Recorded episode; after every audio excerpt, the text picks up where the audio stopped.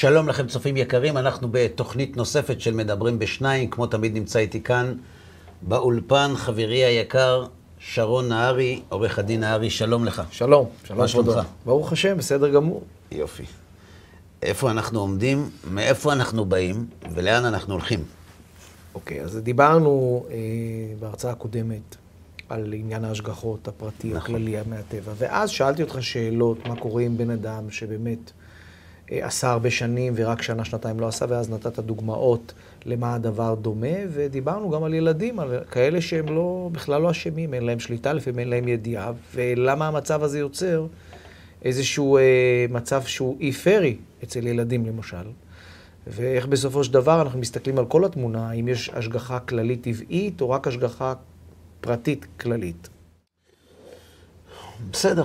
אז באמת, הבטחתי ש- בשיעור, ה- ב- בדיון הקודם שלנו, שאנחנו נעסוק בזה. יש כאן שלוש שאלות שצריך לטפל בהן. שאלה ראשונה, מה שאתה הצגת. הרי אנחנו למדנו שההשגחה הפרטית נמדדת לפי דבקותו של האדם בבורא. נכון. כגודל הדבקות, כך גודל ההשגחה. נכון. עכשיו, שאלה. ילדים קטנים. נכון. ילדים קטנים הם צדיקים באופן רשמי, כי הם לא חייבים במצוות. נכון. אז עבירות הם לא עשו. אם עבירות הם לא עשו, אז הם צדיקים. אם הם צדיקים, הם אמורים להיות מושגחים בהשגחה פרטית. כן. האם הם מושגחים בהשגחה או, פרטית. או לא? שאלה שנייה, אנחנו דיברנו שיש מחלוקת מאוד גדולה בין שיטת הבעל שם טוב לשיטת כל הראשונים, לגבי ההשגחה הפרטית, האם היא רק על מין האדם ובמין האדם, רק על אלו הדבוקים בבורא במחשבתם, או שההשגחה היא פרטית על כל עשב ועשב וכל עלה ועלה ועכביש וזבוב, מה שתרצה. ואמרנו בפרק הקודם שאי אפשר לעשות שלום בין הדברים. נכון. נכון. שיש כאילו סתירה סמויה. נכון. זה לא בדיוק סתירה, אבל... כן. נקודה שלישית שאמרנו, זה שיש כאלה שמושגחים בהשגחה פרטית, יש כאלה השגחה טבעית. נכון. נמסרים למקרים, קוראים לזה הראשונים. ושאלנו, מה זה בדיוק נמסרים למקרים? זהו, זאת אומרת, זזים עם הזרם, עם הרוח, כן. זה, זה נקרא. אז בואו נתחיל עם הילדים. אני לא מבין למה השאלה הזאת כל כך מטרידה אותך. כי עד שאתה שואל אותי על ילדים, ילדים אמנם לא יכולים להיות רשעים, אבל גם מצוות הם עדיין לא חייבים לקיים. נכון. אז אנחנו לא יודעים איפה הם בדיוק נמצאים. היה פעם אה, ראש עירייה בניו יורק, קראו לו אד קוטש. כן. הוא היה יהודי, והוא היה חבר טוב של הנשיא רוזוולט, שהיה נשיא ארה"ב בימי מלחמת העולם השנייה. והוא היה מבחינה יהודית נשיא שנוי במחלוקת.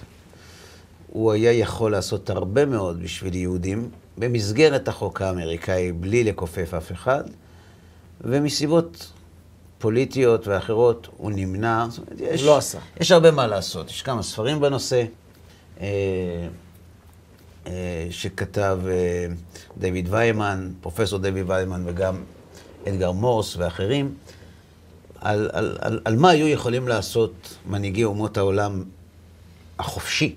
כן. עבור היהודים ולא עשו, והוא הוא לא מוזכר שם בחיבה גדולה. וראיינו את אד קוט, שהיה חבר שלו, ושאלו אותו, בתור יהודי, מה, מה, מה הוא חושב על רוזוולט? אז הוא אמר ככה, לשים אותו בגיהינום, אני לא חושב שזה נכון, כי הוא עשה הרבה דברים טובים. אבל גם בגן עדן, אני לא יודע אם יש לו מקום, כי הוא עשה גם כמה דברים פחות טובים. אז אם יש פרוזדור בין גיהינם לגן עדן, אז הוא באיזשהו שם מקום באמצע. יפה, תשובה יפה. כן, תשובה יפה. כן. אז כשאנחנו מדברים על ילדים, אז אתה אומר, גיהינום אין להם, שם באמצע. בדיוק, הם- לא עשו עבירות. לא עשו עבירות. מצד שני, מצד שני, גם מצוות הם עוד לא עשו. נכון. מצד שלישי, גם הרבי אלעזר בן דורדיה למדנו, שהוא חזר בתשובה על העבירות, אבל מצוות הוא עוד לא זכה לעשות. נכון. ואני אמרתי שאני מתפלא על השאלה, ואני אסביר למה. הרי אנחנו למדנו שגם אנשים שמקיימים את כל מצוות התורה כי הם מחויבים לקיים, כן. ונזהרים שלא לעבור על כל האיסורים שבתורה כי הם מחויבים להישמר בהם, עדיין לא מובטח להם להיות מושגחים נכון. בהשגחה פרטית. נכון. אמרנו שמה שקובע את ההשגחה הפרטית זו הדבקות. זה הדבקות. אז מה יהיה שונה דינו של ילד מדינו של צדיק גמור, מבוגר? אני אגיד למה. הוא לא יכול להבין, אין לו את הבינה עדיין להבין מה זה דבקות. אז יש פה, נוצר פה חוסר אתה צדק. צודק. אתה שואל מוסרית. אתה אומר, אדם מבוגר, היינו מצפים ממנו להבין. הוא מבין? אומרת, יש לך ציפיות מאוד גבוהות מבני אדם, אבל בסדר. וילד הוא עוד ילד, זאת אומרת, מה... גם אם תסביר לו, הוא לא יבין. כן, זה נכון. הרמב"ם בעצמו כותב את זה, שילדים לא מגלים להם את הסוד של עבודה לשמה, כי הם עדיין לא מסוגלים להכיל. לא מבינים, כן. אז כאן אנחנו נכנסים אל הסוגיה שבה הבטחנו שנעסוק, וזו ההשגחה הכללית. אולי כשנבין את סוד ההשגחה הכללית ואת משמעותה, תיפול המחלוקת בין, לכאורה, בין הבעל שם טוב לראשונים, תתברר שאלתך באשר לילדים הקטנים, ונבין גם קצת יותר לעומק מה פירוש נעזב למקרים. מהי השגחה כללית? על פניו, בניסוח השגחה. כללית זה שהשמש תעלה בבוקר, שהגשם ירד בחורף, שיהיה אוויר חמצן לבני אדם, שהדברים יתנהלו כסדרם, באופן כללי, אוכל, זאת דברים אומרת, בסיסיים. לא לפי מספר זהות. לא. יפה. זאת אומרת, על פניו נראה שהשגחה השגחה כללית זה שהאישיות שלך היא לא הנושא. נכון. אתה לא קיים כאן כישות עצמאית, אלא כחלק מאיזשהו עדר, נכון. שמנוהל בצורה טבעית על ידי חוקים טבעיים שנקבעו על ידי הקדוש זה ברוך הוא. הכללי. זה נקרא השגחה כללית לכאורה. לכאורה, נכון. כן. לפי מה שאני מבין, כן. נכון. אבל יש לי שאלה. הרי הקדוש ברוך הוא מבטיח בתורה שהוא מנהיג את האדם על בסיס של שכר ועונש. נכון. ואם הוא מנהיג את האדם על בסיס השכר והעונש, והוא לא משגיח עליו באופן פרטי, זה אומר שדרך רשעים צלחה, נכון. ואין דין ואין דיין חס ושלום. נכון? כן. שאלה גדולה. אנחנו גם למדנו בדברי הרמח"ל.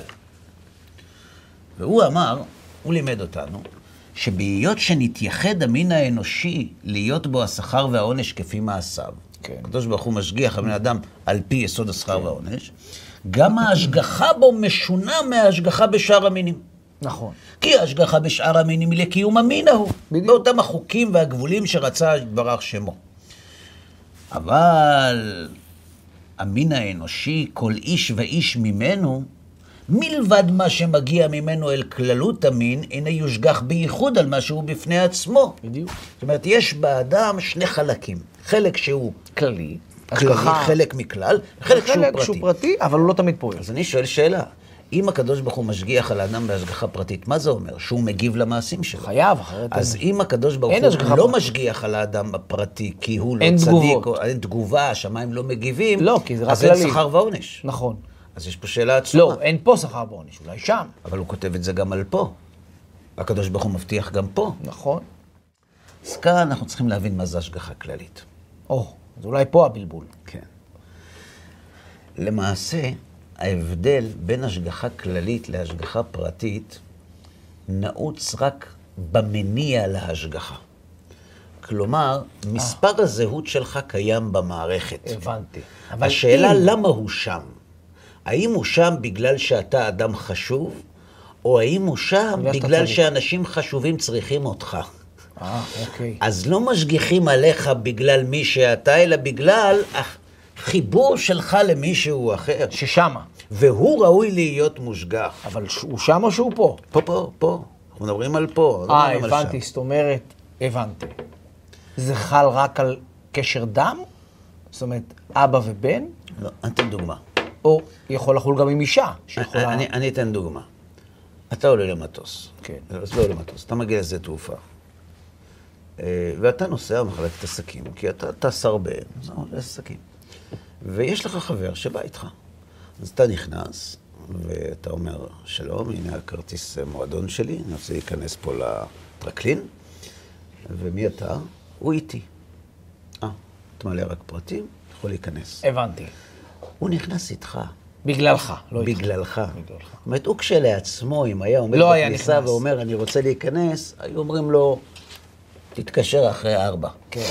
אבל, בגלל שהוא בא איתך, ואתה זכאי להיכנס, הוא בגללך הוא להיות- נכנס. וזה מה שמסתתר מאחורי ההשגחה הכללית. כי הרמח"ל מלמד אותנו, אם תסתכל טוב, הרמח"ל מלמד אותנו, במאמר העיקרים, שנמצאו שני מיני השגחה.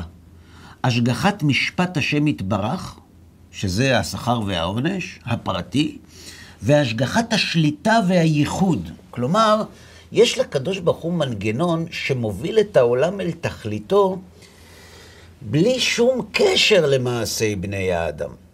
מין מעגל בתוך מעגל, שהמעגל הפרטי של השכר והעונש הוא הנהגת המשפט, הוא בתוכו. נע בתוך מעגל הרבה יותר גדול, שהאדם ומעשיו בכלל לא משפיעים עליו, באשר לאיך העולם יגיע אל תכליתו.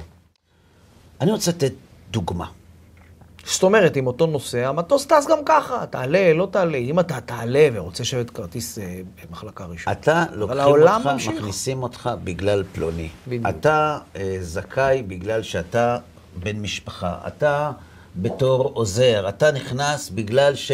וכולי. לא בגלל מי שאתה. לכן זה לא פרטי. לא פרטי, לא הכוונה לא סופרים אותך ולא רואים לא, אותך. אתה רשום במערכת. אתה רשום, אבל, אבל אתה... אתה- לא רשום בזכות עצמך. אין לך זכות להיות אבל רשום. אתה נהנה מאותה פריבילגיה. אה, וגם מהתשלומים. כן. זה אה, בדיוק העניין. התשלומים. ודאי. אוקיי, אז- חשבתי שזה... אבל מה אני אשם אם הוא עשה? אז בוא, בוא תראה. הבנתי. בוא תראה. בוא תראה מה כתוב כאן. כותב הרמב"ם. זה אותו רמב"ם שאמר לנו שלבני אדם אין השגחה נכון. פרטית אלא כללית. נכון. אז בואו נראה האם זה באמת כתוב ברמב"ם או שזה סתם פרשנות. אומר הרמב"ם, הרמב"ם כותב את זה בהקדמה לפירוש המשניות. זאת אומרת, הוא היה אז בן 23. כותב הרמב"ם, ונשאר כאן שאלה אחת. שיוכל אדם לומר, אתם כבר אמרתם שהחוכמה האלוהית לא המציאה דבר לריק אלא לעניין. זאת אומרת, אין דבר סתם, כל דבר יש לו תפקיד. וכל היצורים שמתחת גלגל הירח, הנכבד מהם הוא האדם. האדם. והתכלית של האדם, היות האדם לצייר בנפשו המושכלות, שהוא ישתמש בחוכמה. כן, בבינה. זה יוציא את החוכמה מן הכוח אל הפועל, בסדר? ואם כן, מדוע המציא הקדוש ברוך הוא את כל הטיפשים? אה, הוא לא, לא כותב את זה. מדוע המציא הקדוש ברוך הוא כל האנשים אשר לא יציירו מושכל לנפשם?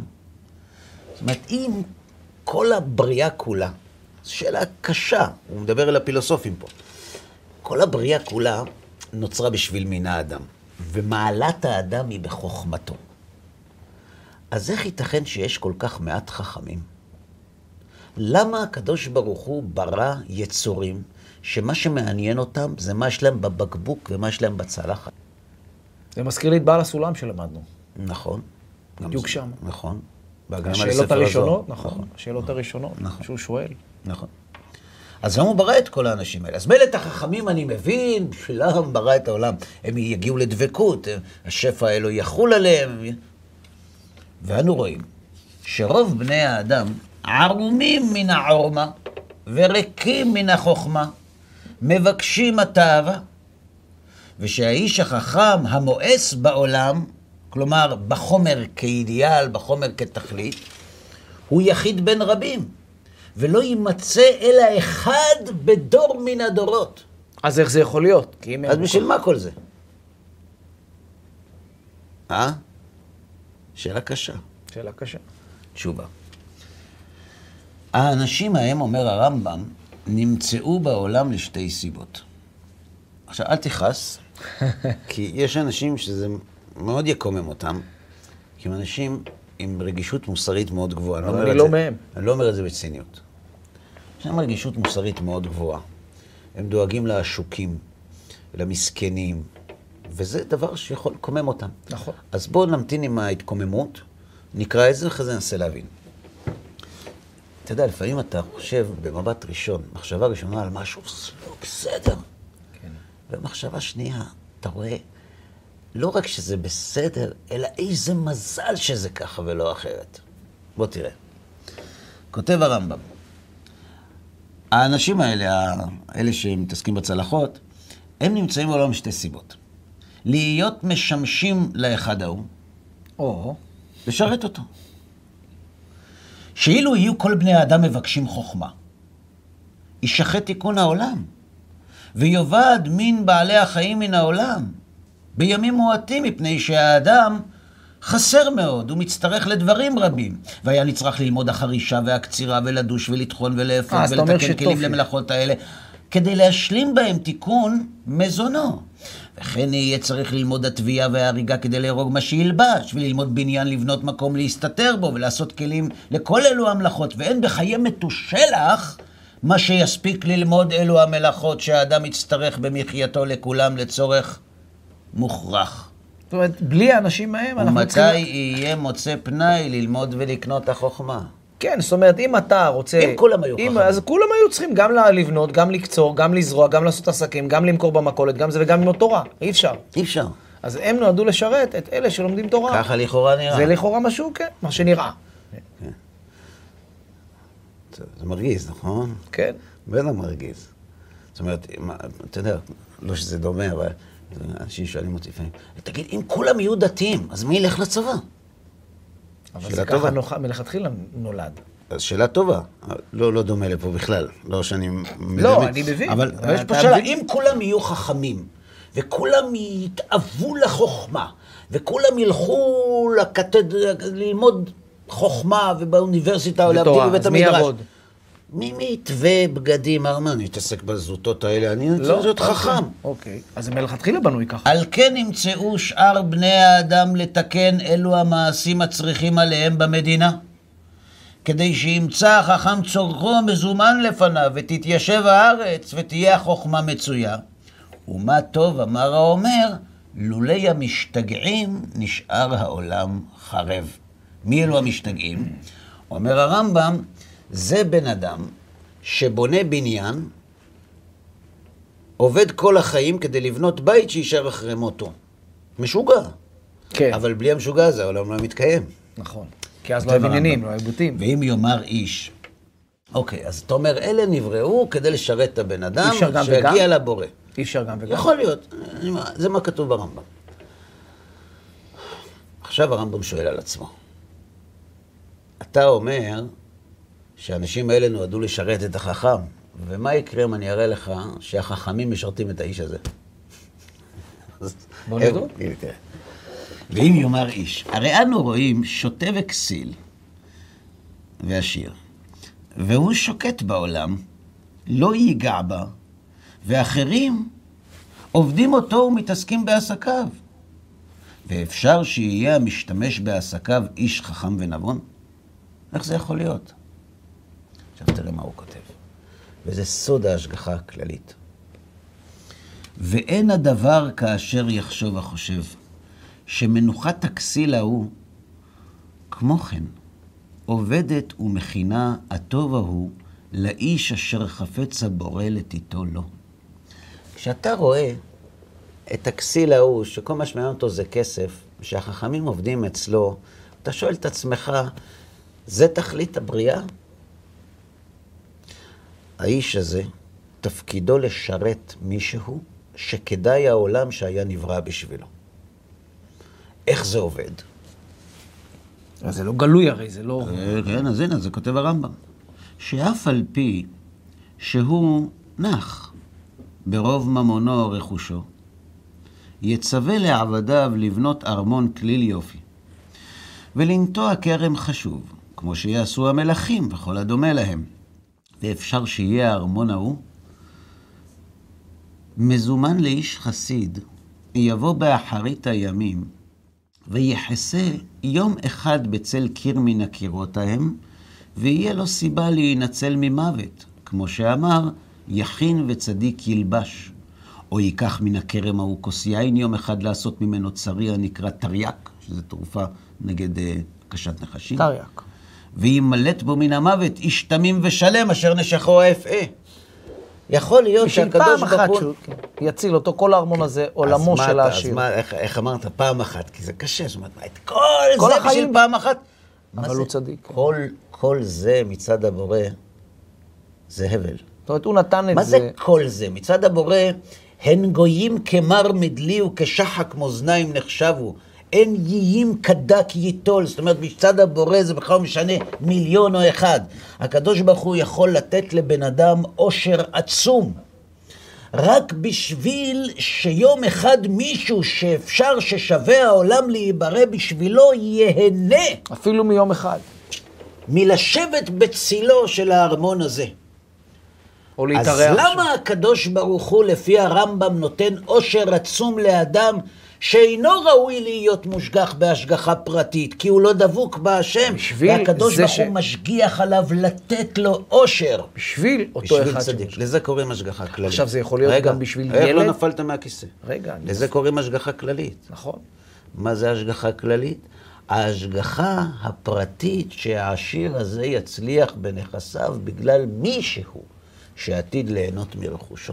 זה סוג של כללי, כי הוא נכנס למערכת. הוא נמצא, המספר האישי שלו בפנים, אבל לא בגללו. אם אף צדיק לא היה נהנה מהאושר שלו, הוא היה עני מרוד. הוא זכה באושר שלו רק מפני שעתיד מישהו ליהנות מהאושר שלו. אותו דבר ילדים. הבנתי. הילדים מושגחים בעבור הוריהם. הקטינים. בדיוק, בעבור הוריהם, שהרי אם הוריהם ייפגעו, ייפגעו הילדים, והם רוכבים כננס על גבי ענק על ההורים שלהם, בדיוק כמו שהאדם הזה, וזה יכול להיות ההפך?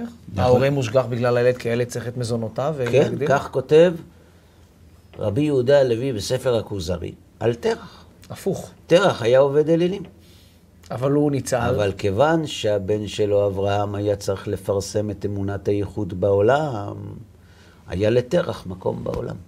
אבל לא רק זה, אלא בגלל שהם עצמם ילדים וצריכים השגחה גם. זה, כל מיני. זה גם נכון, אבל או שהם- עדיין... או שהם בעתיד זה, או- זה נכון, אבל יש כאן עיקרון, שאותו כן, אנחנו מבין. מבקשים ללמוד. העיקרון הוא שהרבה פעמים, או יותר נכון, ברוב המקרים, ההשגחה על היחיד היא השגחה פרטית, אבל למען מישהו אחר, ולכן היא נקראת כללית. אתן לך דוגמה. כתוב בזוהר שיש בראש השנה שני ימי דין. יום א' של ראש השנה ויום ב'. והזוהר כותב שהיום הראשון הוא יום קשה מאוד. זה דין הקשיא. זה דין קשה, זה הרכב קשה יש שם במשפט. וביום השני, איך אומרים, יותר קל. מה ההבדל? מה, יש משוא פנים לפניו חס ושלום? אומר הזוהר כך, הכוונה בזוהר. היום הראשון, האדם נמדד ביחס לעצמו. מה היה היעד שהיית צריך להגיע אליו, ולאן הגעת? מה היית צריך להספיק השנה? ומה איך בן הספקת? אדם יודע? לא יודע. לפי עצ- מה שהוא לא מתווה. לעצמו. זה קובעים בשמיים, אני לא יודע. אבל מה היית צריך לעשות ומה עשית? כלומר, למדת חודש ימים, היה מבחן, בוא נראה מה הצלחת. ולפי זה אתה מקבל ציון. בהרכב הזה ובשיטת המשפט הזאת, כמעט אף אחד לא עובר. אלא אחד, איש חסיד, לכמה דורות. הנה, הוא רושם את זה פה למעלה. כן. איש יחיד חסיד. מבין רבים, לא ימצא אלא אלא- אחד בדור נכון, מהדורות. נכון. וכל ה- הדברים האלה עכשיו, שלא רק של... אז מה יש ביום השני של ראש השנה? ביום השני של ראש הש- השנה, כלפי, לא דנים את האדם לפי המעשים. לא כלפי עצמו, לא. אלא כמה העולם צריך אותך. מה עשית היום לעולם, שאם לא היית, העולם לא היה מקבל? מה הרוויח ממך העולם השנה? הילדים שלך, האישה שלך, ההורים שלך, השכנים שלך, בני העיר שלך, העם שלך, העולם שבו אתה חי. מה תרמת לו השנה? ולפי הצורך של העולם בך. באדם, הוא מושגח. כי העולם ראוי להיות מושגח. כי יש השגחה על כל העולם, כמו שלמדנו. ואתה מושגח באופן פרטי בגלל העולם. הכלל, ולכן זה השגחה כללית. אתן לך דוגמה. הבנתי. מישהו בא לגאון מווילנה, כך מסופר, ואמר לו שהוא רוצה לקנות כרטיס הגרלה. מה שקוראים היום, טוב, טוטו. כן, שמות שלנו, כל מיני כאלה. והוא רצה לדעת אם זה אסור או מותר. אם זו השתדלות מותרת, השתדלות אסורה.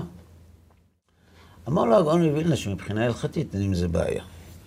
אבל לא תמיד להרוויח זה טוב. כי אתה הופך להיות אחד מאלה. לו, למה?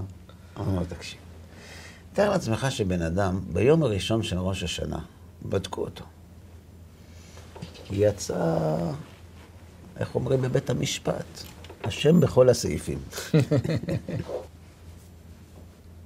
זהו, נגזר עליו בפנים. כן. אבל אז בודקים, רגע, מי זו אשתו? זאת הצדקת הזאת. אם הוא ימות, מי יפרנס אותה? יש לו ילדים טובים? אה, זה נמדד גם בדברים האלה. בטח, בטח. צדיק וישר הוא. דיין אמת, שפעולתו אמת. הכל נלקח בחשבון. היה, אומרים חז"ל, יוסף צריך לרד למצרים, אבל לא היה צריך להריח ריח רע של נפט שהישמעאלים לוקחים איתם. לכן הישמעאלים אמנם העבירו אותו למצרים, אבל באותו פעם הם לקחו פסמים מהדיוטי פרי.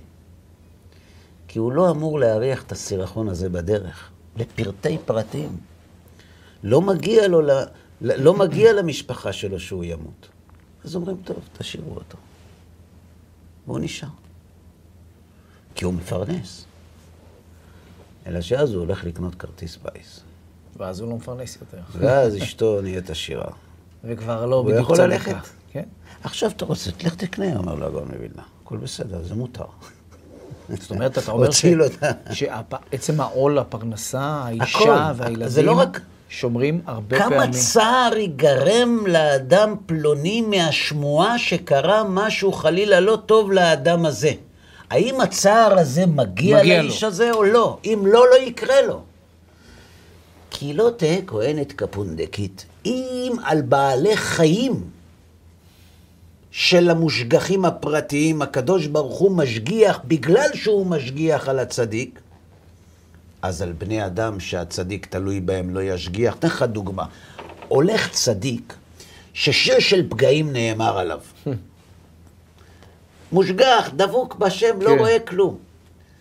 ואיזה פועל סיני שמט לבנה מקומה 32. והיא בדרך לפגוש את הצדיק. עכשיו, הוא מושגח בהשגחה פרטית. יפול מצידך אלף ורבבה ממיניך, אליך לא ייגש, אז מה זה לבנה?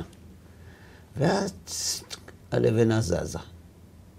ובדיוק מישהו עצר אותו ושאל אותו, טבבום.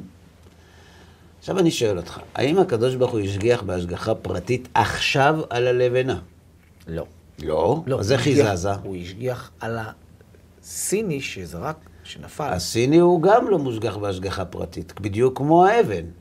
תשובה, הקדוש ברוך הוא השגיח בהשגחה פרטית וגזר עתה על האבן, כדי שלא תפגע במישהו שהוא מושגח בהשגחה פרטית, ושיר של פגעים נאמר עליו. אז אם בגלל של הצדיק. על האבן הקדוש ברוך הוא משגיח, אז על האדם שהצדיק חי בזכותו לא ישגיח אותה השגחה פרטית, אלא שההשגחה הפרטית הזאת של יום ב' של ראש השנה נקראת השגחה כללית, כי היא לא מחמד זכותו של המושגח. הבנתי.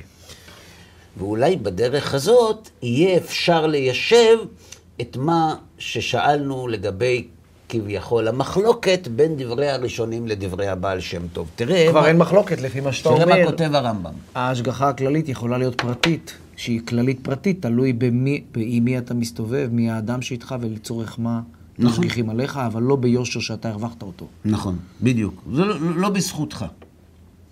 מעניין מאוד. תראה מה שהוא אומר. לא האמין כלל שזה העלה, כן. ייפול בהשגחה בו, והעכביש. ולא שזה העכביש טרף זה הזבוב. תקשיב, תראה טוב.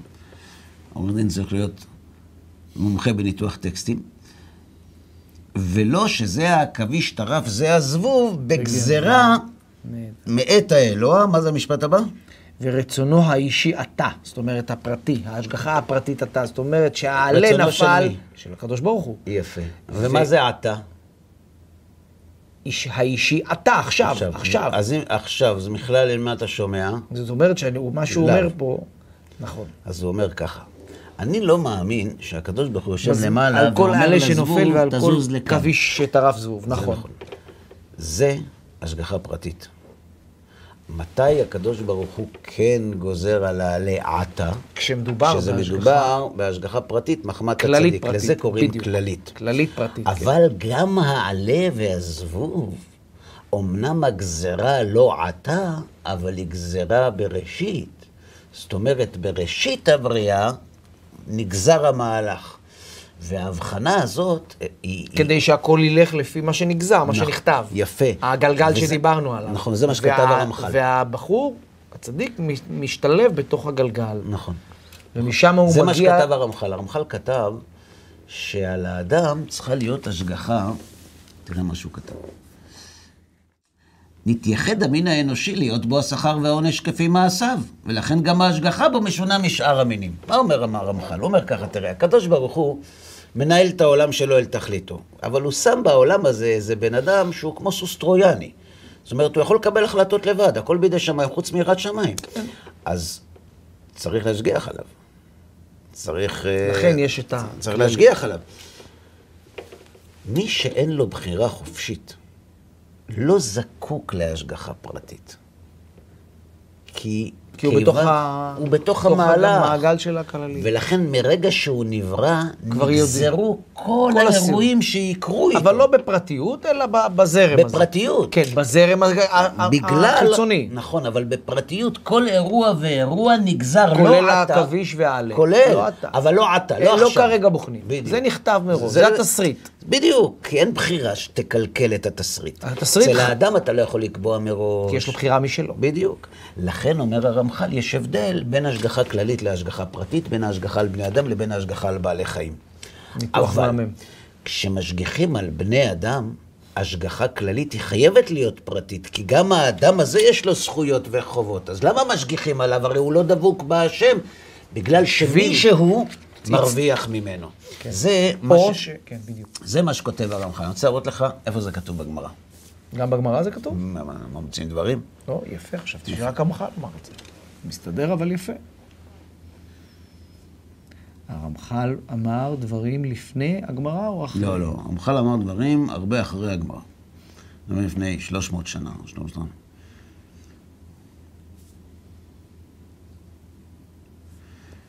אומרת הגמרא, מסכת כתובות דף קי"א עמוד ב', אמר רבי אלעזר, עמי הארצות אינם חיים. לעמי הארצות אין, אין עולם הבא. הגויים. או בכלל. לא, יהודים. היהודים גם. אומרת הגמרא, רבי יוחנן שמע את זה, הצטער. איך אתה אומר ככה? כן, זה נורא מרתיע. הרי לפי הרמב"ם, אם לעמי ארצות אין עולם הבא, ועמי ארצות הם אלה שעוסקים ביישובו של עולם, והם הרוב, יהיה הרבה מקום בעולם הבא. אפשר לשכב על כמה ספסלים. אחד בדור. יפה. כיוון דחזיה דקה מצטער. כיוון שהוא ראה שרבי יוחנן מצטער, אמר לי, רבי, אל תצטער. מצאתי להם תקנה מן התורה. מצאתי דרך שגם לעמי הארצות יהיה חלק לעולם הבא. שנאמר, ואתם הדבקים בהשם אלוהיכם, חיים כולכם היום. מי חי לנצח? מי שדבוק בהשם. כן. מי מושגח בהשגחה פרטית? מי שדבוק בשם. וכי אפשר לדבוקי בשכינה? איך אפשר להידבק בהשם? והלא כתיב כי השם אלוהיך אש אוכלהו. אלא, כל המשיא ביתו לתלמיד חכם, והעושה פרקמטיה לתלמידי חכמים, והמהנה תלמידי חכמים מנכסיו, מעלה עליו הכתוב כאילו מדבק בשכינה. מה אתה אומר? וכיוצא בדבר אתה אומר, לאהבה את השם אלוהיך ולדבקה בו, וכי אפשר לאדם לדבוק בשכינה, אלא כל המשיא ביתו לתלמיד חכם, והעושה פרקמטיה לתלמידי חכמים, והמענה תלמידי חכמים מנכסיו, מעלה עליו הכתוב כאילו מדבק בשכינה. פירוש. אומר לו רב לזר לרבי יוחנן, רבי, אל תצטער, יש, יש דרך. באופן פרטי אין להם זכות, כי הם עסקו יש... בבניין ארמונות. אבל כיוון שהוא מחובר למישהו שמושגח בהשגחה פרטית, הוא השיא ביתו לתלמיד חכם, הוא עושה פרקמטיה, כלומר, מנהל עסקים עבור תלמיד חכם, או מהנה תלמידי חכמים מנכסיו ומאפשר להם ללמוד תורה. הוא אוטומטית. מושגח בהשגחה פרטית בזכות יששכר. זאת אומרת, הוא אוטומטית ייכנס לקטגוריה של דבק בשכינה. דבוק, אבל לא בגלל דרך- מעשיו הפרטיים, אלא בגלל היותו נגרר אחרי מי שהוא ראוי להיות מושגח בהשגחה פרטית. ועוזר לו. מענג אותו, שהוא... אז הנה אתה רואה שלא קשה, ואין סתירה. הבעל שם טוב אומר שכל עשב וכל דבר בעולם הוא מושגח, וזה נכון, וגם הרמב"ם מסכים עם זה. לכן יש הרבה השאלה שתורמים. לו. למה הוא מושגח? האם בגלל עתה, או האם בגלל ראשית? האם בגלל עצמו, או האם בגלל שהוא תלוי במישהו אחר? עכשיו נחזור חזרה. אני סיפרתי לך על בחורה שמצאה שידוך בגלל שהאוטובוס נתקע, נכון. נכון? אז זה השגחה פרטית או לא? אז זאת, לפי מה שאנחנו קודם למדנו, כל, כן. אם אנחנו מדברים בשפה העממית, זה ודאי בהשגחה פרטית, נכון. כי דברים לא קורים במקרה בעולם שלנו. השאלה, האם זה בזכות מי שהיא, זאת שאלה. או האם זה בזכות מי שהוא, או האם זה לא בזכות מי שהיא ומי שהוא, אלא זה בזכות מי שעתיד להיות ממי שהיא והוא שהוא. שהוא גם זה- חשוב אולי. זה אני לא יודע. שהוא גם יכ- יכול להיות בדיוק. חשוב. זה, זה, זה סופר מהנה תלמיד חכם מנכסיו, את זה אני לא יודע. אבל אם אנחנו רוצים להוריד את זה לפרקטיקה, אנשים אומרים, רגע, אז מה, אז הקדוש ברוך הוא לא משגיח עליי? הקדוש ברוך הוא משגיח, לא על כל. נברא ונברא, ויודע מעשיו של כל נברא ונברא. השאלה אם הוא משגיח על האדם בזכות מי שהוא, או אם הוא משגיח על האדם בזכות שהוא דבוק במי שהוא, שראוי להיות מושגח. או לצורך מישהו. כאילו. נכון. ואחד ההבדלים הבולטים, זה כתב הרמב"ם, שמישהו לא מושגח בהשגחה פרטית, הוא מסור לטבע, כלומר, הקדוש ברוך הוא ממשיך לנהל אותו דרך במסגרת הטבע, דרך הגלגל של אל. תצפה לניסים גלויים, הם לא יקרו. אבל אם האדם דבוק בבורא, כי מלאכיו יצווה. לך. ואז נאמר בו שיר של פגעים. זה ההבדל היחיד בין ההשגחה הכללית לבין ההשגחה הפרטית. לכן כשאנחנו לומדים ואומרים בבוקר בתפילה, אני מאמין באמונה שלמה שהקדוש ברוך הוא מצוי ומשגיח, אולי נדע, אולי נכוון קצת יותר על עומק ההשגחה הזאת ועל כמה